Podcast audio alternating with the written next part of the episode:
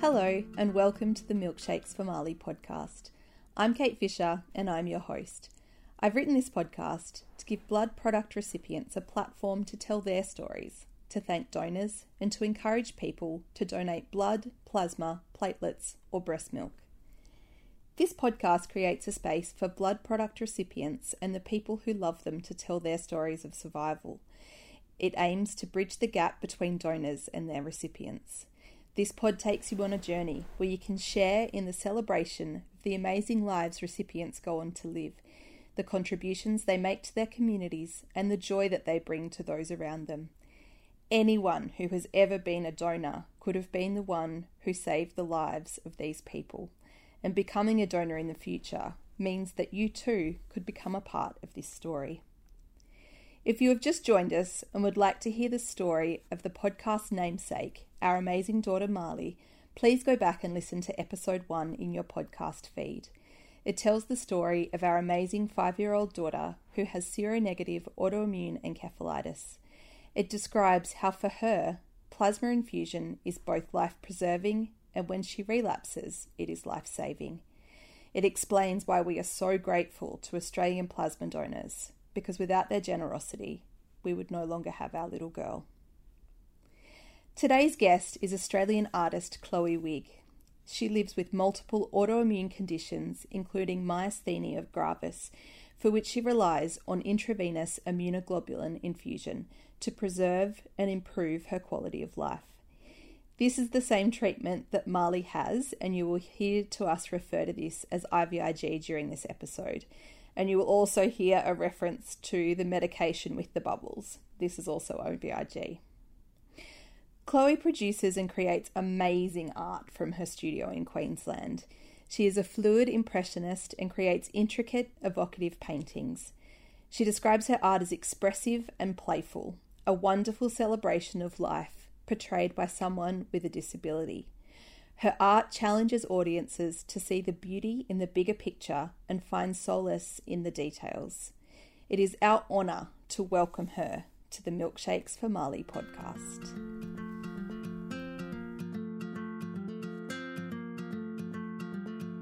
All right, so Chloe, welcome to the Milkshakes for Marley podcast. Um, before we get into all of the details of your autoimmune conditions and the benefits yeah. you get from being a blood product recipient, we just touched on it before, but we need to talk about your new pup. So yes. whether you call him Dusty or Apollo, Marley put in her vote a little bit earlier. um, but what are you hoping that he brings to your life? So, you know, he's going to be trained as a, as a service and, and medical alert dog, um, which are both very important roles, but also just to make this incredibly challenging medical time of my life a little bit less lonely and yeah. a little bit less scary.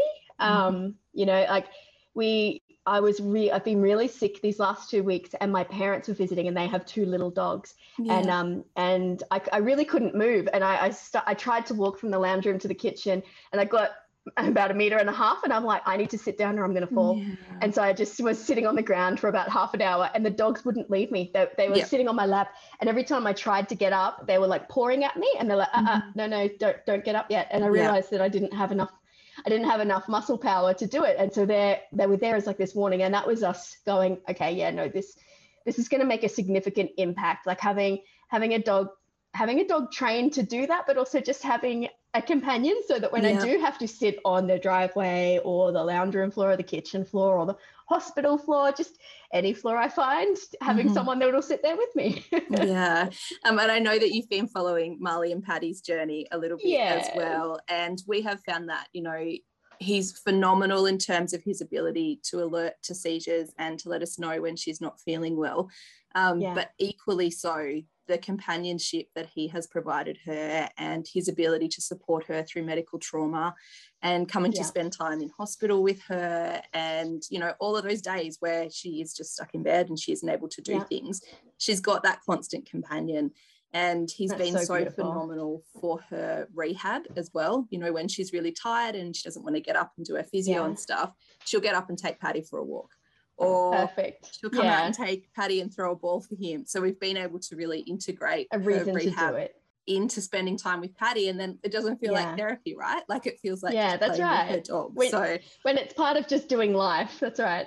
yeah, so we're really, really excited for you and your journey. So we'll have to make sure we check back in with you next season or something and see how things are progressing with the training and how you found it all. It'd be lovely. Hopefully, what you find is a really well-behaved dog, and not and not just this yappy, adorable fluff ball that Yep. not going to do anything that we're trying to train it to do. Look,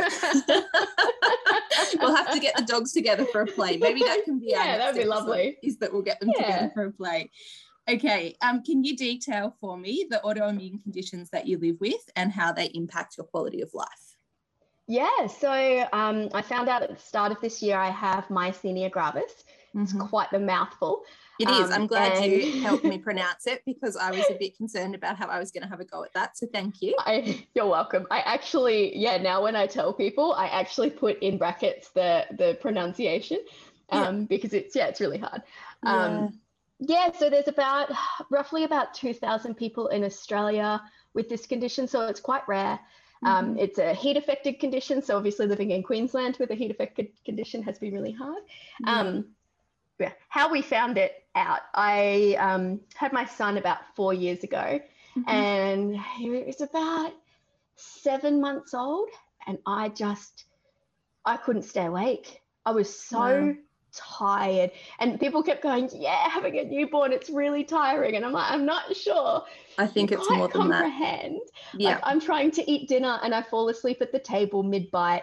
I'll be talking to someone and I'll literally fall asleep talking to them. Like my Wow. words would be slurred. I and my husband goes to me, oh, "You know what you look like? You look like a toddler." You know when they're eating and then they're rubbing Yeah. their face and you can just and that's exactly what I was doing. I was just wow. I was so unbelievably tired that I was I looked exactly like a child. You know when you look you're like you're tired. Yeah, absolutely. tired. And I was doing the exact same thing. I'm not Mm. tired. Um, and it took a long time to try and figure out what was going on because it's all very vague. Fatigue is a vague symptom. It and is, yeah. there's so many things that can just cause fatigue from having a small child to, you know, chronic fatigue syndrome, which is what they thought at the start. And all this sort of thing. And I finally I saw a really good cardiologist because my heart rate started going crazy and I started not being able to control my body temperature. So I would we went on a cruise, you know, back in the day when you can actually holiday. When you could leave your house at all. yeah.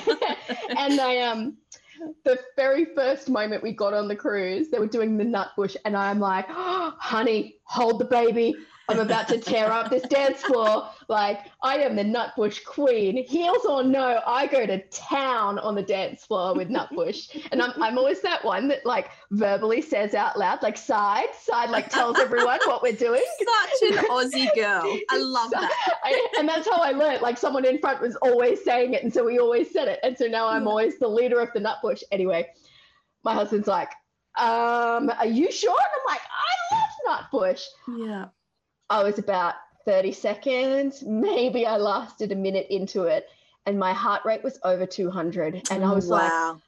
I feel like I'm dying. I, I feel like I'm having a heart attack. I had to like go under a table and like it's like the place is packed. And so I had to lie down and I'm under a table and I am sweating and my Oh. heart rate, I feel like I was having like my there was like the pressure in my chest. Oh, um, and then I couldn't cool down. I was so Right. hot and I could not cool down. And I'm like, okay, it's not like I've been dancing for the last hour. Yeah, I, sure. did I did like this tiny little bit of activity and my body has gone uh-uh.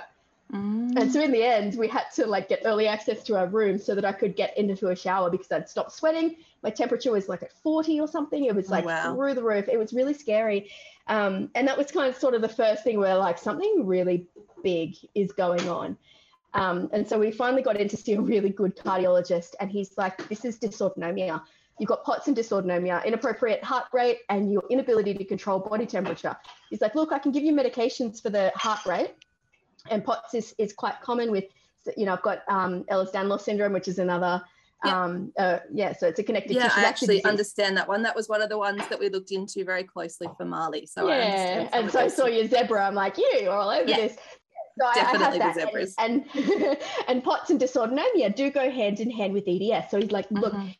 this can just be part of your genetic condition. But if you've never had problems with it before and it has sort of come on like this, it can also be an autoimmune disease. And a lot of times, people with EDS um, get a lot of conditions attributed to their disease when mm-hmm. they are susceptible to getting it, but it's not just part and parcel of the standard condition. So he referred me to a neurologist, a really great one in Brisbane, and this is Dr. Sandstrom. And he said, look, like what Dr. Nick Wan said, it could be your EDS, but it right. could also be an autoimmune disease hiding behind your EDS.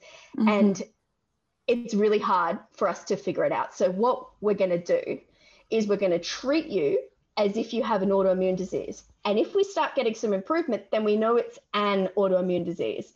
And then we can go from there. And so that's how I started having immunoglobulin. Yep. Um, and thank goodness, like in the public system, there's no way they would do that. They, there's no. no way they would go, let's start treating something and see mm-hmm. if we mm-hmm. get some benefit. They have to be able to put a name to it. And I'd be dead if I'd had to wait. Absolutely. So, yeah, it, it, it's you know, looking back on it, I'm really I'm really lucky that we went the, the way we did in the progression. So I started mm-hmm. having um, fortnightly immunoglobulin, and look, they're not an easy infusion to have. Yeah. It's hard. Mm-hmm. It's I explain it to people like having a liquid hangover. Um, yeah.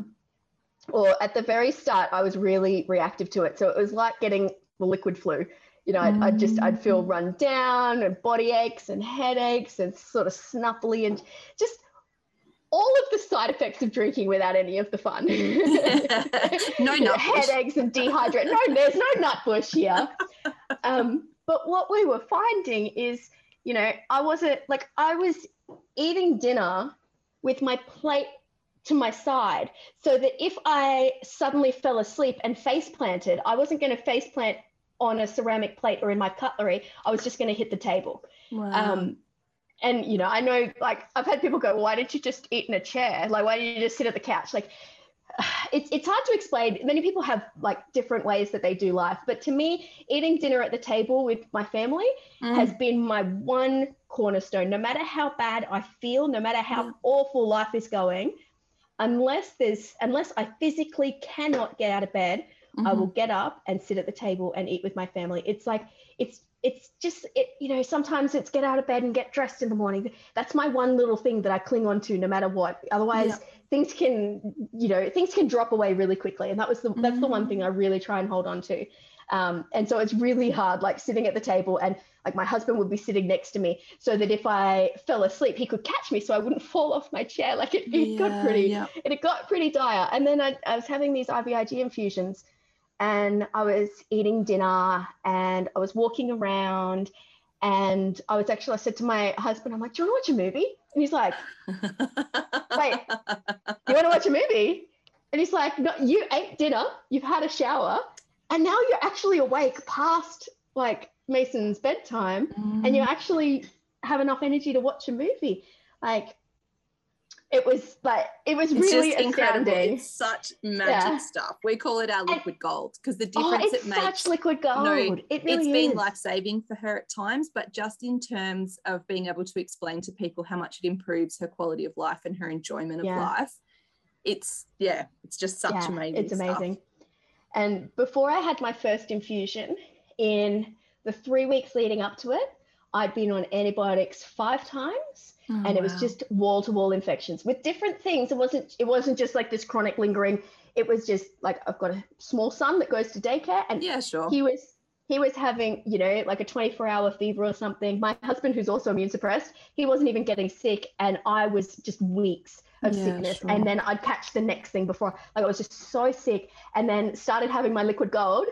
And my son was coming home from daycare with a snotty nose and I wasn't catching it. I'm like, yeah. oh my God, I don't have to be afraid of my son anymore. That's like amazing. that was, the, that was a, yeah, yeah it's, mm. and so it was really, really amazing. Like the loading dose, so the five days in a row was really hard.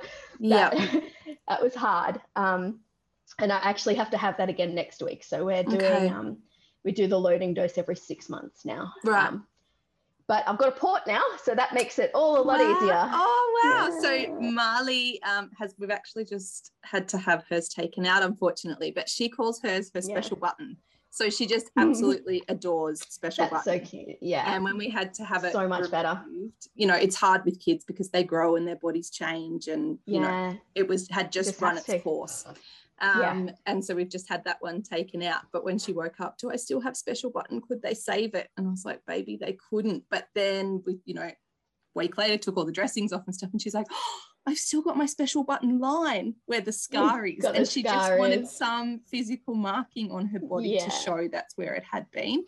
Um, that's so so when we go to have another one put in, we're actually going to move it down onto her rib cage. Apparently, that's a Yeah. little bit easier to access for kids of that age. Ah, So, okay. Yeah. um, it's always fascinating for me to talk to adults that have experienced these things because when Marley first became sick, um, she was only three, so her lang- you know expressive language is pretty Yeah.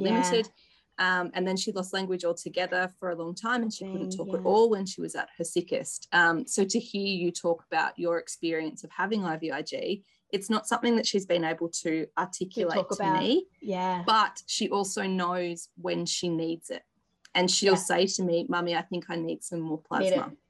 Yeah. So she obviously it wears craves. off and you can yeah you can feel Yeah. it you I, I can like mine i have it every two weeks and we can like we literally could put the calendar up Mm. and i could mark i'm probably going to need my i'm probably going to need to do the loading dose again in this amount of time because i can tell how many days like first day after ivig is rough like rough it's Yeah, yeah. hangover day you know we always as that that's about a write-off day yeah, yeah. um, three days after is peak time and i'm like on top of the world i'm like come at me has anyone got nutbush Yeah. um, and then it you know it starts petering off like at the very start it holds the whole week and i can just feel the day that i go in i'm you know i'm a bit tired yeah. um, but now like i had my i had my infusion um, a fortnight ago Mhm. and it and it didn't do anything and we're like Yeah. okay We're at that yeah. point again. we're at the point again where i've got some tolerance to it and it's time Mhm. to yeah do Yeah. some more When we moved up to Queensland, so we relocated from Canberra up to the Sunshine Yeah. Coast. Um, we've been up here for 12 months now. Um, because there's no pediatric intensive care unit in Canberra. Marley kept getting Wow. airlifted to Sydney all the time. So we had to relocate so that she had a local Yeah. PICU to keep her safe. And our with you know, don't move in the middle of a global health pandemic. No. I really wouldn't recommend that with an immunocompromised i immunocompromised can't child. imagine it was Look, easy hard not recommend, but that's okay. Here we are. Um, and they wanted to, with quarantine requirements and a few things that were changing, we just need to delay your trip by four days. And we were like, Mm-mm. we, we can't. Like we're on Yeah, at that stage, we were on a 10 day treatment cycle. So yeah we had it organized. So, you know, she would be in hospital Friday, Saturday, Sunday having infusion. We'd get on a plane on the Sunday night. We could do our quarantine requirements and then she'd be back in for her next IVIG infusion. Yeah. Um, which was also tricky to organize between switching states. So moving to have that expenditure yeah Queensland to pay for the IVIG and having the blood product available. Um, so yeah, I totally understand that timing thing. It's so important. It's everyone, so important yeah. One of Yeah. the things that we're doing with this podcast is um, changing the narrative from um, special needs person in a family to switching that language to um, an additional needs family. Because when you have someone that. with injury, illness, disability, chronic health condition in your family, inevitably it impacts on everybody in your family. it really And, does yeah Um, we sort of we've got three children with additional needs, but we started to push back a bit on it, particularly as Marley got a bit older. It was almost making it sound like it was her fault that things in Her our fault. needed to Yeah. change.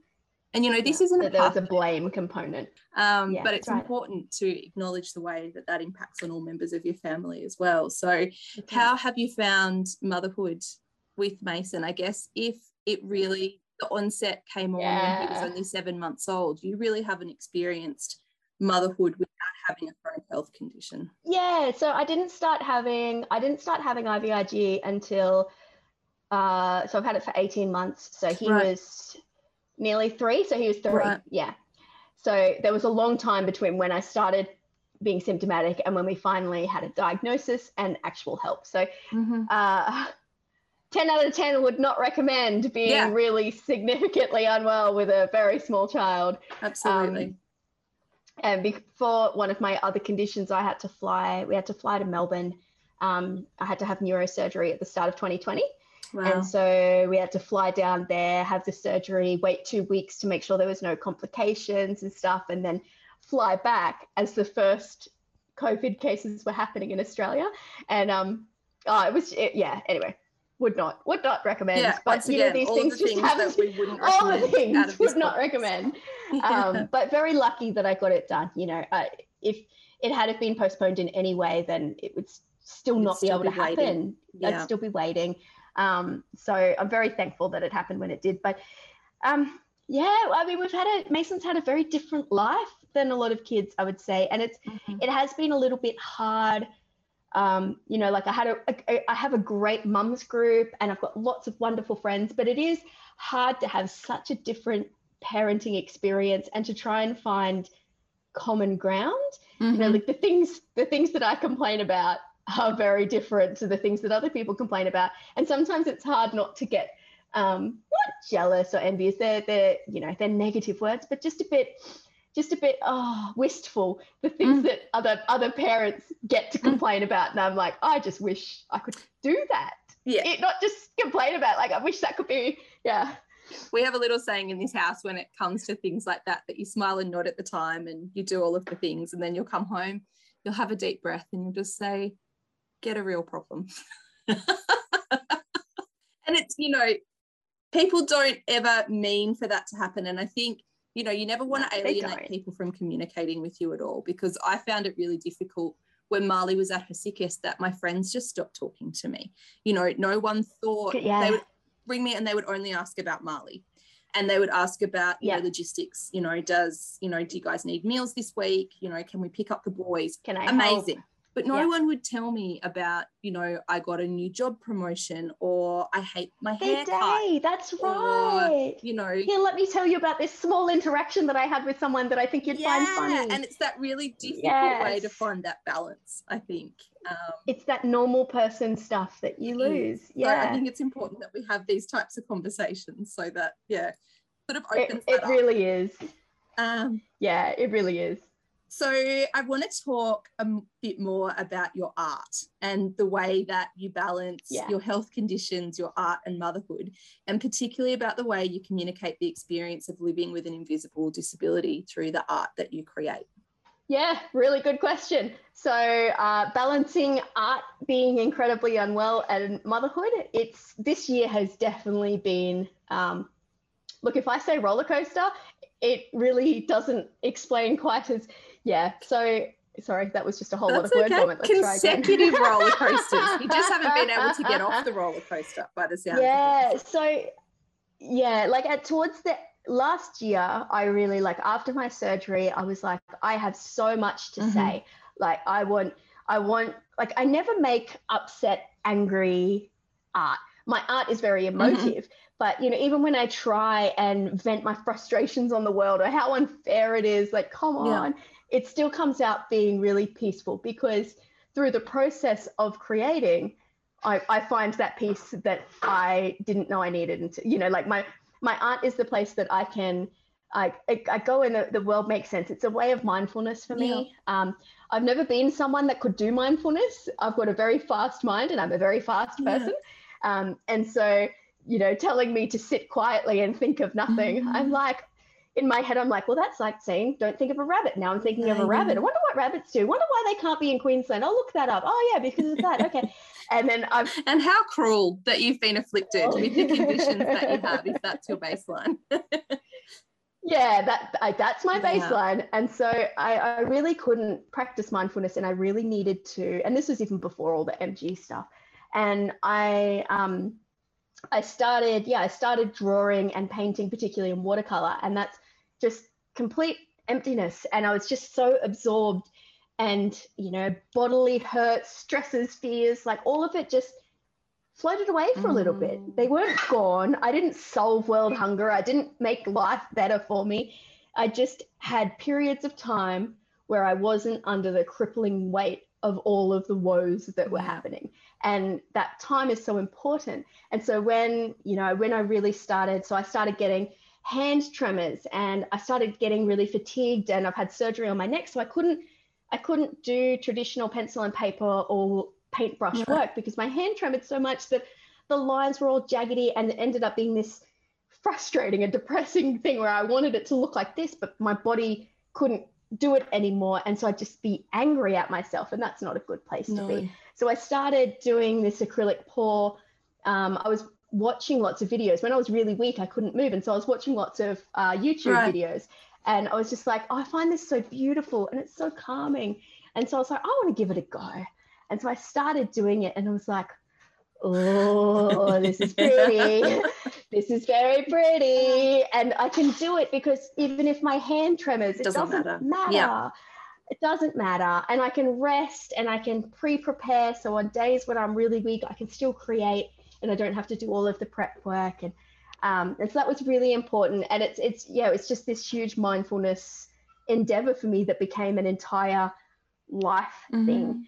Um, and yeah, so last year recovering from the surgery, it I put so much of myself into my art and I really like I thrived and my business thrived and everything. Um, and I had an exhibition at the Logan Art Gallery, huge success. Yeah. A few weeks into the exhibition going, I was in a hospital bed. I couldn't walk, I couldn't breathe, I couldn't eat or swallow. I if I tried to move, I was shaking. I couldn't it looked like I'd had a stroke. So I couldn't open this eye. My eyes were cross-eyed underneath. I, I couldn't, I didn't have the um, muscle power to move my tongue to actually get food into wow. my throat. And even if I did, I didn't have the muscle power to get the food down into my stomach. It was terrifying. Mm. It was such a terrifying time. And people are like, I had a few friends go, Do you think you worked yourself into a hospital bed?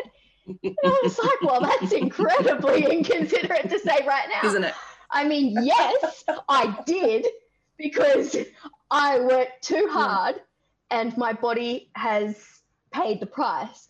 But if that didn't happen, so what we know now is that was a myasthenic crisis. Right. So with myasthenia gravis, you can get a myasthenic crisis, and it's just this sort of storm. You lose all of your acetylcholine um, your acetylcholinesterase. I'm just going to call it yep, ACH beautiful. because it's a lot yeah. more shorter. Uh, yeah, but you lose all your neurotransmitters, right. and so you literally every voluntary muscle under your mm-hmm. control. Mm-hmm. If you don't have any ACH, you can't move them. So your diaphragm is a voluntary muscle. Your eyes, voluntary yeah, muscles. Sure. Swallowing, breathing, moving, all of those things are voluntary muscles. And if you can't move them, you're in a lot yeah, of trouble. Absolutely. And so that's where I got to. But that led to a diagnosis. Mm-hmm. Um, and so you know, in that event, it, I'm thankful that it happened. Um, so this year, I've had to learn something that I learned before and must have forgotten is a fine art of pacing. Yeah, absolutely. So, yeah. so this year has been, I haven't actually been able to make much mm-hmm. art this year. Um, and that's okay. You know, I, I, I went, you know what? There's, there's, you know, people talk about the glass balls and the plastic balls and, you know, you're juggling and sometimes you just got to let some plastic balls yeah, drop. Absolutely. Well, this year I was just like, just drop. Like, got to the point where everything has to hmm. fall mm. And I need to catch one or two. Like, we are, we are at battle stations. We're in the fetal position hmm. here, mm. desperately trying to stay alive. So, what is the bare minimum that we can do that will keep us happy? Yep healthy. Well, I'll take healthy away, but mentally mentally resilient to withstand what we're going mm-hmm. through right now. And, you know, and so for me, that was okay, I have very little energy. I basically I have my IVIG treatment and then I know that there's a period of about a day or two where I can mm-hmm. do stuff. And so I made sure that my son's day off school is on a Wednesday. So that's the best yeah, that's day beautiful. after IVIG. Yeah. And so that energy I could use to make a painting. I could use it to find my mindfulness spot and to, you know, to sell it to get some money to help pay. We're just hemorrhaging money. But it's just I need to be there for Absolutely. my son. And I need I need to be there for my son, for myself. Like I I miss out on so yep. much. And sometimes I'm so lonely because all I can do is lie in bed and hope that if I rest enough, I'll be able to eat dinner. And I can hear my husband playing with my son on the trampoline, and I can hear him laughing, and that makes me happy. But it also makes me so unendingly sad that I can't be out there mm-hmm. with him. So for me, the art has it hasn't taken a backseat. It's just taken a okay. I'll spend this time thinking about what really profound projects I can do that I can slowly do so that I'm still I'm still having that effect. I'm still finding mindfulness, but also I'm making sure that I live for another yeah, day and that my son still has a mum and my husband still has a wife instead of someone he has to care yeah. for. And so that's that's been a really hard thing this year to accept that I need to I need to let one of the things that I love a lot not go away. It's still very much, you know, active, but it's in the background mm. a bit because, you know, yeah, we're at battle stations, yeah. and that's been it's been really hard. But it was so as soon as I went, okay, take mm. a deep breath. Don't buy any extra canvases. Yep. Just do with do with what you've got for now. It was just this huge relief of, I guess the beauty is too, though, having wheels. had that exhibition and the way that you have so beautifully and candidly shared your journey um, means that you know that conversation around invisible disability and illness is still going on in the background without you creating new art. So that's the beautiful that's contribution right. that you're still making to the world and the community. And you know, you're still raising raising that awareness, even though you're not physically creating art forms at the moment. And that's, that's such right. a powerful thing to families like ours. Like is. I can't I can't put a price on how important that is. Um, we have That's two really older sons um, who are neurodiverse, and it's so difficult to explain how. I mean, that is an invisible disability. A lot of the time, it is physically yeah. they appear to other people like they don't experience disability, but people don't see it at its worst. Um, so work like yours, I think, is just such a beautiful conversation starter. So thank you so much for raising that awareness. I think it's really, really important. It's beautiful. Really grateful. One of um, one of the um, projects that I'm planning, my, my little working, I'm doing, um, I'm getting all of the MG sufferers around Australia to save their Mestinon bottles. Mestinon is one of the main oh, medications oh, wow. that keeps us moving. And so they're sending me all of their bottles, and I'm slowly working behind the scenes to make snowflake oh. sculptures. Oh. Um, so there'll be like hanging lights, you know, they'll have lights in them, and there'll sort of be like hanging chandeliers of snowflakes. And it's so snowflake represents um, myasthenia gravis because it's a all patients present differently. Um, but also it's sort of the juxtaposition of having a heat affected disease while you're in a, a hot climate, but this. also to, yeah, and also to bring awareness of, um, you know, the the importance of medication. And we, we nearly ran out of it. There was a global shortage this year of Mestinon, and people were sending it to each other interstate oh, wow. because there were you couldn't get it, um, and sort of the vulnerability that people are placed in when they're so reliant on one mm-hmm. single medication, that sort of thing but uh, yeah, I'm I am real, and that's why I said it. Like my art hasn't stopped. I've just stopped the physical side of it. But I'm so happy that you know it. I'm still able to champion mm. those causes of invisible disability yeah. and inclusion. Um, and like I, I've I've never been uh, neurodiverse. I'm a loud, moving, never had sensory problems. But with this MG, I have started to yeah, at times. Right. I it it feels like noise is attacking mm-hmm. me. If I'm trying to do something and someone starts talking to me, I will just scream at them for no reason because I just cannot deal. And I'm like, oh my goodness, this is awful. And I've never had to experience it. I can't mm. imagine mm. living with this 24 7. This is so incredibly Mm. I'm, I do not want to say no. hard. And the interesting thing is, so our children don't know what it's like to be neurotypical, though. So they've never experienced life yeah. in the other way. So I suspect at times they may feel if they experienced being neurotypical, they would find that really, you know, Sorry, really difficult. Well. Um, yeah. Our boys are hilarious. They're both um, on the autism spectrum, and you can just see them look at each other at times and go, "Why do all the people around us not understand this?" So it's a beautiful thing that yeah. they've got each other and they interpret the world it in is. a very similar way. Um, yeah, anyway, um, you're probably starting to get a little bit tired, so we're going to start to wrap up now. Can you tell? Yeah. Really appreciate the fact that you've made time to do this, particularly at the end of an IVIG cycle. Um, so we will put in our show notes if you can just send me some details about where um, people can purchase your art, so we can pop that in there and yeah, direct absolutely. people to your work because I think people are going to find it really, really fascinating. Um, what message would you like to give to the plasma donors who have donated to make your treatment possible? And what would you like to say to people who are considering becoming blood donors in the future? I just want to say a huge bloody Mhm. thank you. Like it takes what is it about 20 donations for one round of IVIG for you know uh, for me as an adult it's it's 20 donations. It keeps me Yeah. alive. You know, it keeps me moving and functioning and I am just so mm-hmm. thankful that we have people that oh you know that are, yeah, sorry. I'm No, that's okay. I feel it. And it's interesting because we're looking at it, you know, I say to people all the time, it doesn't just keep Marley alive, but it keeps, you know, a little sister with her big brothers and it keeps a daughter with her parents. Yeah. And you guys have got the same situation. Plasma donors keep your family together because it keeps you alive and it keeps you being a Absolutely. mum to Mason. it, it keeps me alive, but it keeps me having a Mm, life yeah. too. And there's, you know, a lot of times we focus so much on morbidity and, you know, a- about mortality and whether something could kill Mhm. you, but there's so much between being a living normal person and being dead. There's so much life in the middle, and IVIG helps me actually be able to live that Yeah. life.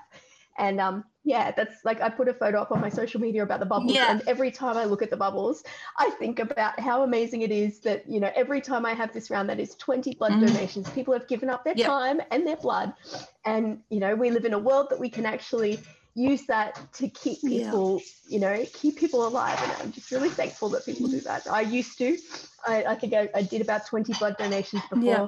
I was told that I wasn't allowed to because they didn't want my blood Yeah. anymore. and I think people that's one of the things that we're trying to raise awareness with through this podcast as well is that you know people think about you know preemie babies or chemo patients or someone's had an accident you know car accident and they need some blood and it's that Yeah. life or death type situation but I don't think people understand how much it can improve people's quality of life as well right. um, There's so much in the middle. such a broad range of uses, particularly for plasma that can be used. Yeah. So um, thank you so much for being on the podcast today. We really look forward to okay. Thank you for having um, me. your progress with your dog, and I can't wait to see how that works for you. Um, and we will keep following your journey. Um, we just, I just really, really appreciate it. Thank you so much, Chloe. Oh, thank you for inviting me on. Mwah. How incredible was Chloe? You can really hear towards the end of that interview that physical and cognitive fatigue was really taking its toll on her. And I'm so grateful for her bravery in pushing on and sharing her story with us today. Uh, her story is such a great example of why we are hoping to shift the narrative of special needs child to additional needs family as it more adequately captures the impact of injury, illness, or disability on a whole family and doesn't attribute the blame for this to one family member.